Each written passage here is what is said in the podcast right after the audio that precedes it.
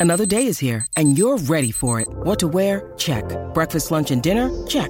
Planning for what's next and how to save for it? That's where Bank of America can help. For your financial to-dos, Bank of America has experts ready to help get you closer to your goals. Get started at one of our local financial centers or 24-7 in our mobile banking app. Find a location near you at bankofamerica.com slash talk to us. What would you like the power to do? Mobile banking requires downloading the app and is only available for select devices. Message and data rates may apply. Bank of America and a member FDIC. When you need mealtime inspiration, it's worth shopping Kroger, where you'll find over 30,000 mouthwatering choices that excite your inner foodie. And no matter what tasty choice you make, you'll enjoy our everyday low prices, plus extra ways to save, like digital coupons worth over $600 each week. You can also save up to $1 off per gallon at the pump with fuel points. More savings and more inspiring flavors make shopping Kroger worth it every time. Kroger, fresh for everyone. Fuel restrictions apply.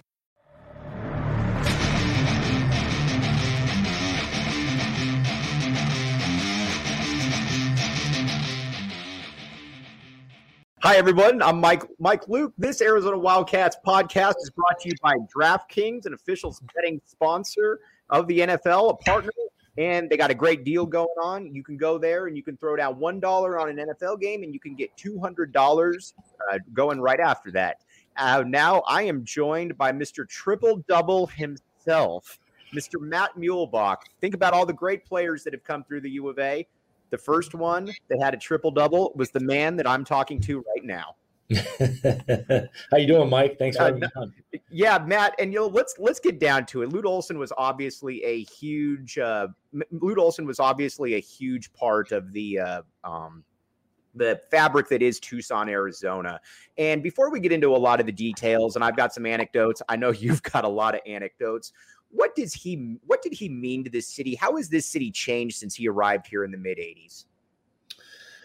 Well, I mean, not, I'm not taking anything away from from Tucson or Southern Arizona when I say this because it's a great community. I love it. You know, I li- I've I, I, have lived here since college. Um, but I really think the main thing he did, he really gave it an identity, and he gave the U of A a brand. And you know, you hear um, East Coast people talk about Zona and yeah, um, you know, just the program and the school itself, and you know, obviously joining the, the Pac-10 from from the WAC, I think you know U of A had some catching up to do. I mean, you have all those teams like UCLA and USC, and you know, with, with such incredible tradition in the Pac-10, and I think you know the teams like Arizona State or Arizona that were that were coming into the league were trying to find itself. Mm-hmm. And um, I think that, as I said, Lute gave it gave it the brand. He gave this this this entire university a brand that I think is is here forever. Yeah, and what's unique about Coach Olson and what he built here is the communal environment. You go to a lot of places. I've gone to a game in Kentucky, and again, I know it's a little bit different, but those it it doesn't it didn't have the feel that you did at an Arizona game. And I'll give you an idea when Mike Bibby hit campus in 1996, and granted, this was before all of the recruiting services became huge and you knew kids when they're nine years old. Once Bibby was here, I felt like I knew Mike Bibby within like a like within a month. I knew that he didn't really socialize much. He played basketball. You knew the whole story with his background. You felt invested in the entire team. And oh, by the way, they're also whooping people down on a national basis.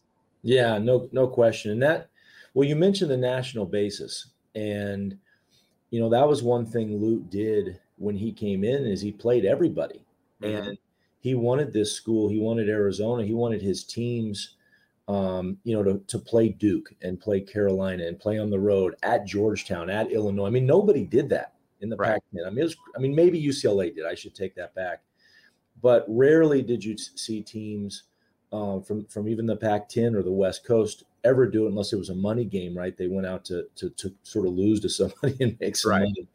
But Arizona, he he stepped it up, um, and he what I you mentioned Bibby too. It's interesting.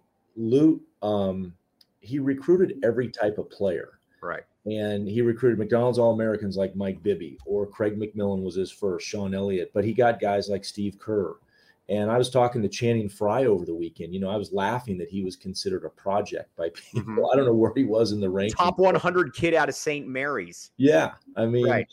but, you know, as much as as much as people talked about Lute having a an eye for talent, and he did, um, what he really had an eye for was was people and and getting the right type of people. And he he probably had you know 10 or 12 boxes he, he liked to check, but the, the tops of those boxes were look, competitiveness. He got he got people that could compete. He got winners, he got good guys, he got guys that played hard and were, were good teammates. And I think when you kind of combine that, you know, those ingredients, that's that's the recipe that you saw with his teams. I, what another fact that I think is really unique about Coach Olson is, and again, people look at it now and people get so caught up with rankings, you know, who had the, who all that. The one thing about him is, yeah, you mentioned Craig McMillan, McDonald's All American. You mentioned Sean, obviously, a McDonald's All American out of Tucson is that's rare air rare. right there. Yeah. yeah. And Bibby, who, if you lived in Tucson in the 90s, I can't really explain to you the hype that was Mike Bibby coming in here.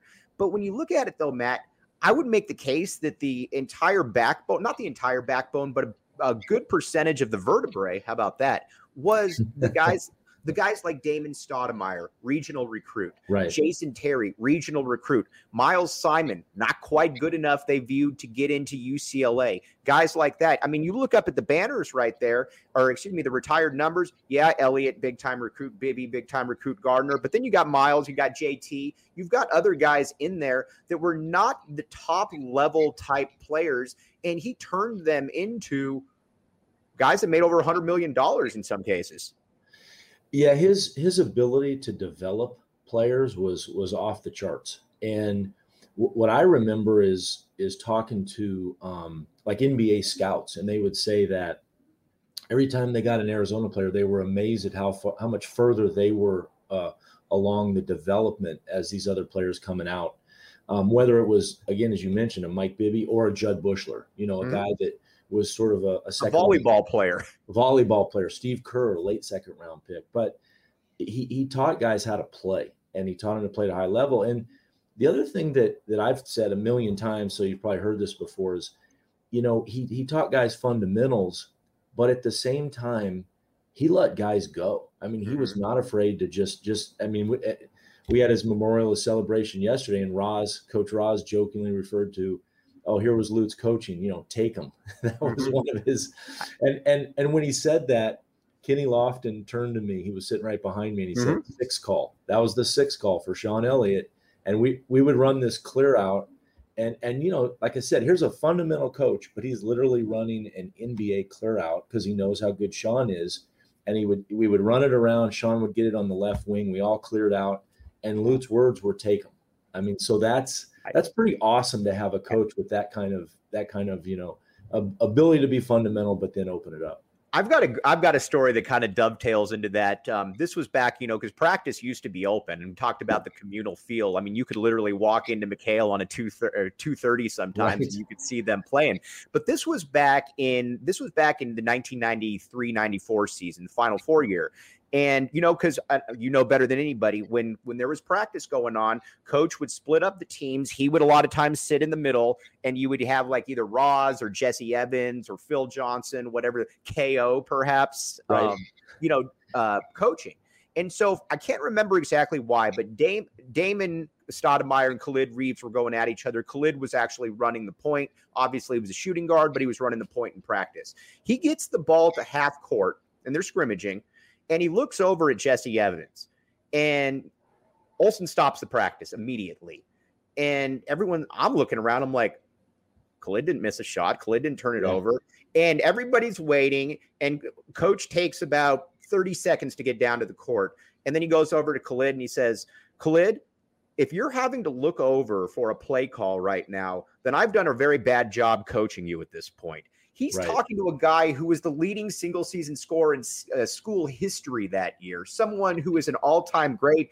And it was just amazing. And it was something that stuck with me, you know, 26, 27 years later, that he's stopping practice because Khalid Reeves, an All American, looks over to Jesse Evans for a play call. But that's what you're talking about. That was the free flowing type environment that he had there, Matt.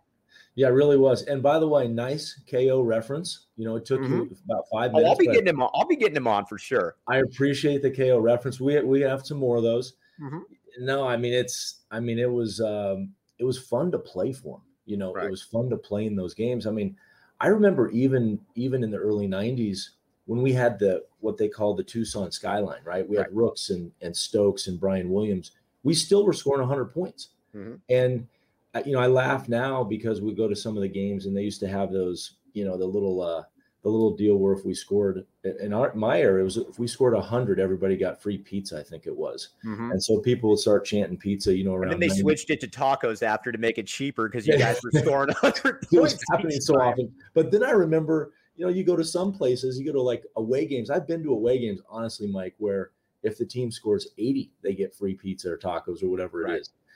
And I mean, we were still scoring in the 90s and 100s, even with a big, strong team where we threw it inside a lot. But he, I mean, I just, I remember him. I can hear it in my ears when we would get a defensive rebound, him yelling, go and run. And everybody had to run. And what's amazing too, you talk about the Tucson skyline, and this is what's cool about talking with a guy like Matt is that we can basically go all over the outline right here. My what's fascinating about that is there were so many different incarnations of Lute. He comes back, and you know, uh, the big uh, people talk a lot of times about you know the first round exits, and he came back and he said, you know what, we need to be a little bit, we need to be a little bit more guard oriented. And so what happens is is literally with he starts transitioning, and you know it's kind of weird that it happened, but you go from da- uh, the Damon Stoudemire, Chris Mills, Khalid Reeves team, and then within three years you've got a basically a core four. And again, I don't want to minimize what AJ Bramlett and Bennett Davison and all those guys did, but you had a core four perimeter guys in Mike Bibby, Jason Terry, Michael Dickerson, and Miles Simon that, to in my opinion, Matt, is the best perimeter college basketball has ever seen. And here's why, and here's my only take. You've got three guys who were consensus first team AP All Americans at some point, and Mike Bibby, Miles Simon, Jason Terry. And oh, by the way, the fourth wheel, Michael Dickerson, is a third team Right. All American. That's Right. how he was able to transition stuff so quickly, Matt. Yeah, he did. Yeah, he he he was he was not afraid um, to do different things with his teams. And you mentioned that team. Um, I remember being at the '94 Final Four, and that was kind of the start of it, where he really let you know Damon and Khalid do a lot of a lot of stuff. And Mhm. you know nowadays, like if you look, if you watch Tommy Lloyd's team this year, they'll run a lot of pick and roll, right? High ball screens. That's what college basketball, pro basketball is today. You know, when I first got to Arizona, we might run a high ball screen once a game. And I'm, Right. I'm serious about that once a game. And yet, but we had it in our playbook. So we would run it at times if Lute felt like there was a, uh, you know, a way to take an advantage, he would run it. But I remember when he did have Khalid and Damon in that 94 season, all of a sudden they started using, it was called our, it was our, it was our two and three call. And he's running two and three all the time with Damon and Khalid. And then he kept that going, as you said, when he, when he went kind of all guards and to some degree, the lineup he had in in 97 when they won it all you look back at that kansas team that has had an unbelievable front line of of LaFrentz and pollard not to mention pierce at the three on you know Right. hall of fame Jacques Vaughn at the one, and yeah, Jacques Vaughn. I mean, they had, an, I think they had at that time the second best team in college history behind the 91 Vegas team. I agree. But, you know, for him to, like you said, spread it out, play all guards. And, but, but the key was, as I said, like that's what teams do now. But Mhm. the key was being able to have a guy like Bennett Davison and AJ Bramlett play the four and the five, be Who able to move. everybody, and you know, athletic guys. And you think about it when you think of, to me, the foundation of Lute and U of A basketball was Pete Williams. You Mhm. go all the way back, Eddie Smith. Eddie Smith. It was those six, seven, six, eight guys that could play down down low, but they could also run. And he would do that, and then pair him with the guards. Uh, I mean, he was way ahead of his time if you think about it. Yeah, and what Matt mentioned here is that you know Arizona generally win over 80 points, and if uh, DraftKings was around back then, you'd want to hop in on that over and under right there because you Taking know the over all day long. taking the over on that, and that's what's cool about DraftKings. You can go in there. There's all different kinds of lines, and oh by the way, right now you've got a $200 free play once you put in one dollar on an NFL game. Now you might want to be basically be the opposite of what I do because what I did is I told everybody that I thought Arizona football was going to beat San Diego State and well they were down 21 nothing within about 7 minutes so if you do want to make some money maybe go in with what Mike Luke says and maybe go with the opposite way because let's be honest here, I could probably make you some money either way right there. Go Costanza. Did you say Yeah. go Costanza? Go opposite? Matt, that's exactly what I'm saying right here. I mean, my reputation precedes me at this point.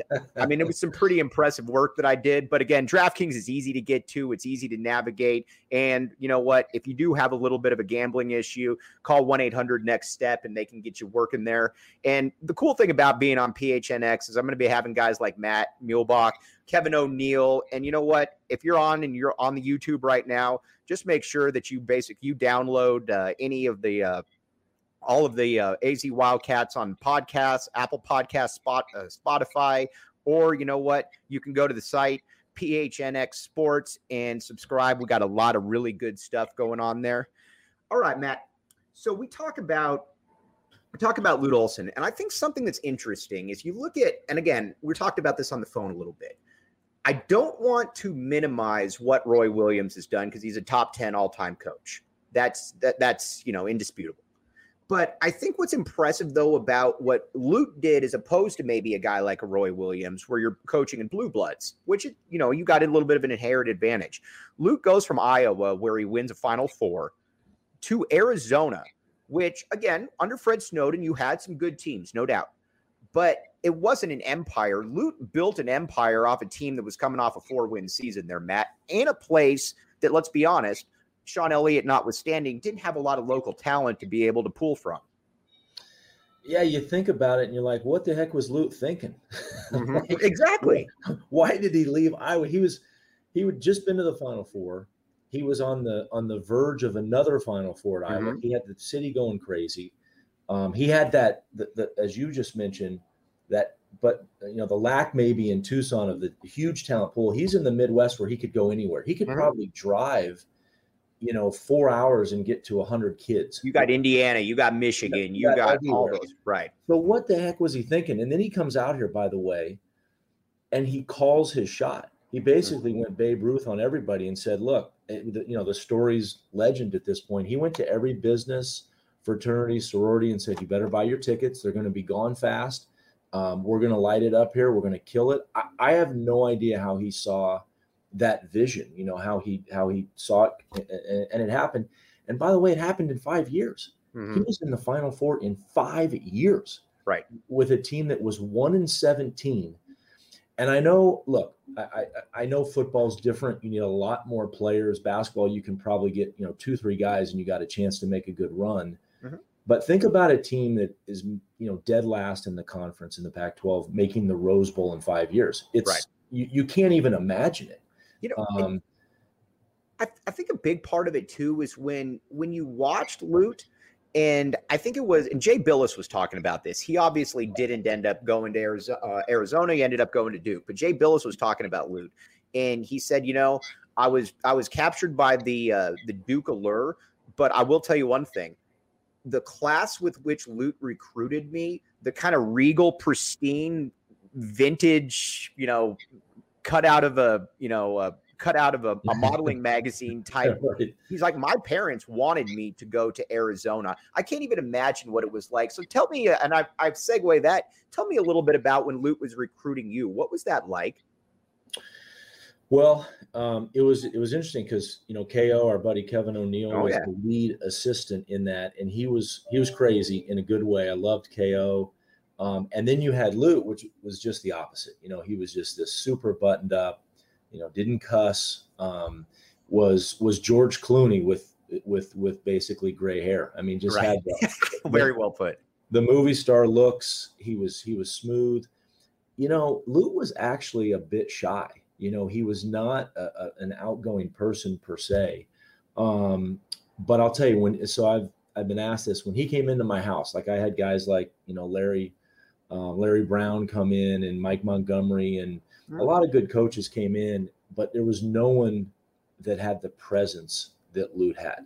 He he was first of all a big man. We you know mentioned the good looks. people don't know he's he was literally what was he six six matt he was six five ish, but but Right. big and strong, and just had Right. this presence and aura about him that right away, like if you talk to my mom and dad who were in the you know who were there in the visit, just it it it, it was unlike anybody else. Mm-hmm. And mm-hmm. and that was the key for me. And and part of that too, as I said, not a not a naturally outgoing guy, but a guy with a ton of confidence. He he knew what he was going to do.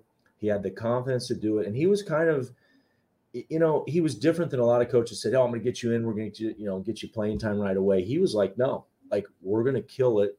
You know, we're going to the final four. Do you want to be part of this? And it was almost like a great salesman where like I'm I'm asking him to be part of the team. You know, like I wanted to be part of it, and he just had a way about him that that uh, and that's that's why he got so many good players. And John Wooden, who obviously had many of the same qualities that Lute Olson did, I thought paid Lute Olson the uh, the best compliment when they asked. Uh, he was asked this, and I want to say this was in the late '90s, and I'm paraphrasing here, but John Wooden was asked about Lute Olson and you know carrying on you know the Pac-10 Pac well Pac-10 legacy, and John Wooden said, I can't think of a man that I'm prouder to be a friend of than Lute Olson.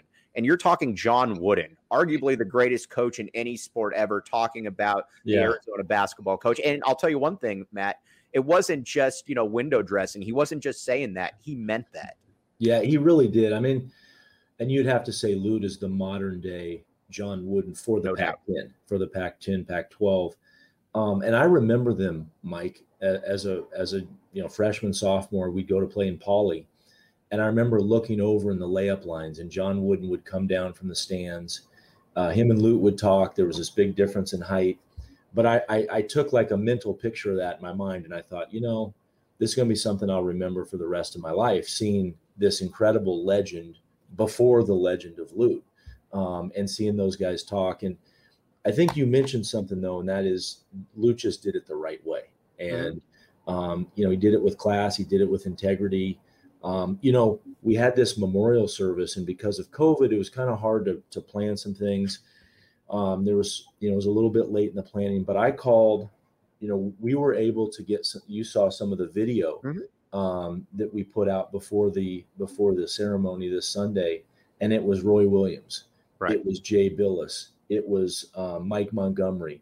You know, Sean obviously Elliott couldn't make it, so he had his video. I mean, people like Bilas, I sent Bilas a text five days before this memorial. I mean, with with no context, by the way. Right. I said, hey, hey, Jay, I know this is way late notice, but we're trying to get some video of some people for um, for Coach Olson for this Sunday. I, I mean, and like within five seconds, I had a text back, "You got it," and and I was and, and, and that's and not even said, a guy that played for him. He didn't even play for him, right? right? I mean, he just right. he's he's covered him and knows him. And as he said, his mom loved him on the visit. It was I think it was down to you know Iowa and and Duke. Um, but that's that's the kind of guy that I think just the way people respect him. Yeah, and um, when I when I think about it, we got we got a quick read here with with uh, but coming up, but I want to talk a little bit too coming up about what exactly how good Arizona was at its peak. And one thing about it too is if you want to bet coming up here, DraftKings is the place to go. You got the free $1 bet, PHNX code word. You get uh, a $200 free play. And you know what? You got college basketball coming up. I don't know exactly what the over under in Arizona wins are going to be. I do think that Arizona is going to be a little bit better than people think. So maybe go against what I'm going to say right there. I'm I'm impressed by Tommy Lloyd. Uh, you've got uh, you you've got you're a chief you're you're a Chiefs guy, right, Matt? Oh yeah, oh yeah. Okay. Well, you know, if you wanted to get on on that online, or if you want to get in on that live betting yesterday, which I thought about doing when the Chiefs were at basically about plus six thirty to win that game, you could have come away with some real good money there at DraftKings. Again, put in code word PHNX, you get a free $200 play. And you know what? If uh, you got a little bit of an issue going on there, you can also go and you can uh, go to 1 800 uh, next step, and they're going to be able to help you out right there. All right, Matt. From 1990, I, I consider when it comes to Lute Olson, I consider the apex of Arizona basketball essentially about 88 to 03. I think, you know, kind of, I think after 03, things, you know, age kind of steps in a little bit. The, the roster was a little bit more, you know, influx. But from 88 to 03, Arizona, along with North Carolina, Duke, Kentucky, and Kansas, those were the five best programs in college basketball by any measure. And you've got four schools right there that, with the exception of UCLA, are you know are the five blue bloods in college basketball. And what he was able to do from in that window, Matt, you've got four Final Fours, you got a national championship, you got a runner up. Basically, every point guard, uh, most point guards that he had went on to be lottery picks from Bibby to Terry, Damon Stoudemire. It was just a sexy place to be. And he made it there. The fact that Arizona's in with Kansas, North Carolina, and all those other schools is really something that I didn't really appreciate at the time because I was young but you look back at it, and it really is amazing what he was able to do in that window. Yeah, I mean, if you think about it, during that period you mentioned, um, I think, you know, when October 15th started, which was the first day of practice, and you know, the first day of the NCAA tournament started in March. I think every one of those teams could have won the title. Every one. Mm-hmm. And I will say this, I'll just carve out this this 30 seconds to say this. And I'm not I'm not afraid to, you know, like point it out. I think one of the the one things that I feel bad about for Coach Olson is that, you know, at the time he and one of the like two or three or four of those teams didn't win a, another title. Because right. I felt like I said, that's 15, 16 years of having a chance. You're, you're like one of the top 10 teams, you're one of the top five that really could have won a title each and every one of those years. Mm-hmm and so I, as I said, I'm not, it's, it's not something I like regret terribly or anything, but I, I think, you know, for how good we were in those teams, you really felt like you could have come away with three or four titles. Um, we had one, you know, I mean, the mm-hmm. 97 team, and that was to some degree the one that you thought, you know, going into it wasn't going to be the team. It was going to be next year. It was going to be the next year. You know, you look at that 01 team, I think you and I have always thought the 01 team mm-hmm. might be the best, most talented team ever um, with Gardner and and Gilbert Arenas and Richard that Jefferson. Was the, that was the most perfectly constructed team that you could ever really come across. You had the toughest nailed point guard in Jason Gardner. You had the all everything scorer in Gilbert Arenas. You had Richard, who is one of the more unselfish stars in school history. The guy averaged 10, 11 points a game. Isn't that crazy? I mean, you look at it, if you were just to look at Richard's stats, yeah. you'd think to yourself, okay, yeah. whatever. Not but, a lottery pick, right? Yeah, not, not a lottery pick, but you right. know what? Generally, the cream rises to the top. And in that game against uh, Duke, he, right. along with Loren Woods, were the two best players for Arizona in that game. Then you got Michael Wright, the bruising forward, Loren Woods, the shot blocker. But he was able to mix and match – and there was always kind of a unique flair to his roster. That was really the first one, though, that I thought checked off every single box in a very dynamic way. And I think the best way you can right. put that is you had five guys that were on the preseason top 50 Wooden Award list. And how about Luke Walton was the sixth man? As the sixth man, exactly. You got a 10 year pro. Yeah. Yeah, and Ryan uh, was it uh, Ryan uh, Ricky Anderson was it was mm-hmm. a, like a he was like a Dunleavy type player, very good player. Right. He was the seventh guy coming in off the bench. I think he he was redshirting that year. Because oh, remember, he, okay, he okay. played two years, I think, then redshirted or yeah. yeah. But you got him, you got him on the roster. The points right. still well taken. I think I when you got a guy like Lamont Frazier, who was a solid player, and he's you know scratching right. to get minutes. I mean, that really goes to show you where where they were at. Now, my question for you is this: do looking at it looking at it now i still think that it's impossible to really understand what lute olson's meaning was for this school and i don't think people will ever properly get it because still arizona has not been to a final four in 20 years which is crazy to say a lot of elite eight so it's not like arizona's been right. in the dumps but when i was growing up basically i felt it was like my rite of passage every four years we play in the final four right. but even to this day matt when you ask an Arizona fan or a college athletics fan about Arizona, the first thing that they're going to bring up is Arizona basketball. And that's something along with the fan base that 100% is due to Lute Olson. Yeah, I go back to my original comments. The, the branding that, that Lute created, the identity. As you said, it was a sexy team back then. It was, you know, in McKale, we haven't talked about McKale and the fans here. Um, you know that era and you you were you were here mike. I mean you saw mm-hmm. games. It, it was you know being in mckale at that time was magic. It right. really was. It was i mean everyone knows my story. I never lost for 4 mm-hmm. years. I mean right. you think about going to a game and every time the fans show up they, they go home a winner. You know you go home with a w and and how just unbelievable that is. And for 15 straight years 16 years it was just i think about those games. I the thing I, I'll tell you, for me, the two things I probably miss the most about about basketball are just you know the guys in the competition practice. I, I miss practice. I just miss being around people and competing. You know, being in those really tough practices. Lute was a he was when we would lose, he was unbelievably tough on us. Right. Um, and we had some, we just had some practices where we went at it. Guys were wanting to fight, you know, all the time. But the other thing I miss, certainly the the games, but it's those late Saturday afternoon in Tucson, two o'clock game, you know, CBS, uh, you know, oh UCLA, gosh, UCLA, Arizona. I mean, Billy, I have Billy Packer and Vern Lundquist on the call. I have chills thinking about it, you know, and it's right. and and McKale was just and the fans knew, you know, when to when to bring it. And and you know, they brought it in those big games and and the atmosphere just there's unlike anything else.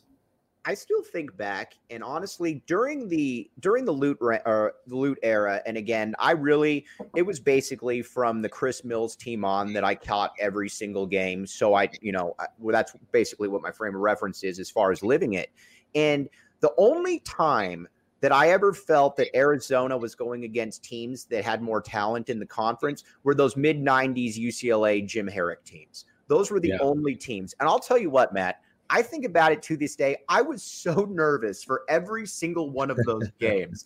And I, I, like when Arizona played Stanford, Stanford was always really good, but I always felt that Arizona had better players, which I think they right. did. I think that's right. fair to say. I agree with that. That UCLA, those UCLA teams where you had all the O'Bannons and Toby Bailey and Tyus Edney, McCoy, those were the only times during that reign where I'm like, they got they might have better players, and Lute still got yeah. them from time to time, yeah. which is still amazing. And Harrick was Harrick for all of his issues, was a really really good coach. Still, he was a really good coach. He got great players. You know, I remember when I was playing like like 90, 91, and then when I left, and then in 92, there would be at times literally every single person on the court was an NBA player. Yeah. Every person. And you can look it up, you know, like I remember my in 91, I think I was the only starter out of the top out of our starters in UCLA, 10 players that did not play in the NBA. And, I was and the Matt, only one. Matt, let's let's not minimize it. How many of those guys though had the first triple double in school history? Seriously. That's true. That's true. That's right. you ever talk many. to you ever talk not to Sean El, you ever talk to Sean Elliott and say, Hey dude, could, could you step your game up a little bit like me? I, I know of all the people that would get a triple double, that in fact, I remember like like Sean is the legitimate, like he would be the guy right? I mean, yeah, was, for sure. He was sort of like those a younger kind of Kobe Bryant that, that no did doubt. everything, passed it, shot it, you know, mm-hmm. got to Could defend rim. long, just looked different than everyone else. Yeah, six eight point forward, but no, those you know, you mentioned back to the UCLA games, you were nervous. I was nervous for those, and and I remember, you know, we would get into those games and the energy was so off the charts that you know we would always have the first time out after you know under 16 under the 16 minute mark and the pace was so incredible for the first four or five minutes. And the you know the, something with the ball out of bounds the horn horn sounds and it's a tv timeout. And i remember thinking that would ha- it would happen all the time. I would look up and say i have no idea what the score is. It right. could be 30 to 2 i would i wouldn't even know who was winning. it winning. was so riveting. It was so riveting that the energy was so incredible. Um it's just like i said those are the things i'm i, I miss that piece of it a lot all right. The cool thing about this is that I'm going to be able to have some guys like Matt and Kevin O'Neill on. So if you like, uh, if you like what you've been hearing here, you should go subscribe on the uh, podcast, AZ Wildcats podcast. You can go on phnx.com uh, and you know get a membership. There's going to be a lot of really good stuff going on here. And uh, Matt, I can't thank you enough for coming on. This is honestly, I have chills talking about it just because of such the, so many memory lanes that are going on. I really appreciate you, my man. You're welcome. I, I, I enjoy bringing out the scrapbook as well, so it's a lot of fun talking about it. For Matt Muehlebach, I'm Mike Luke.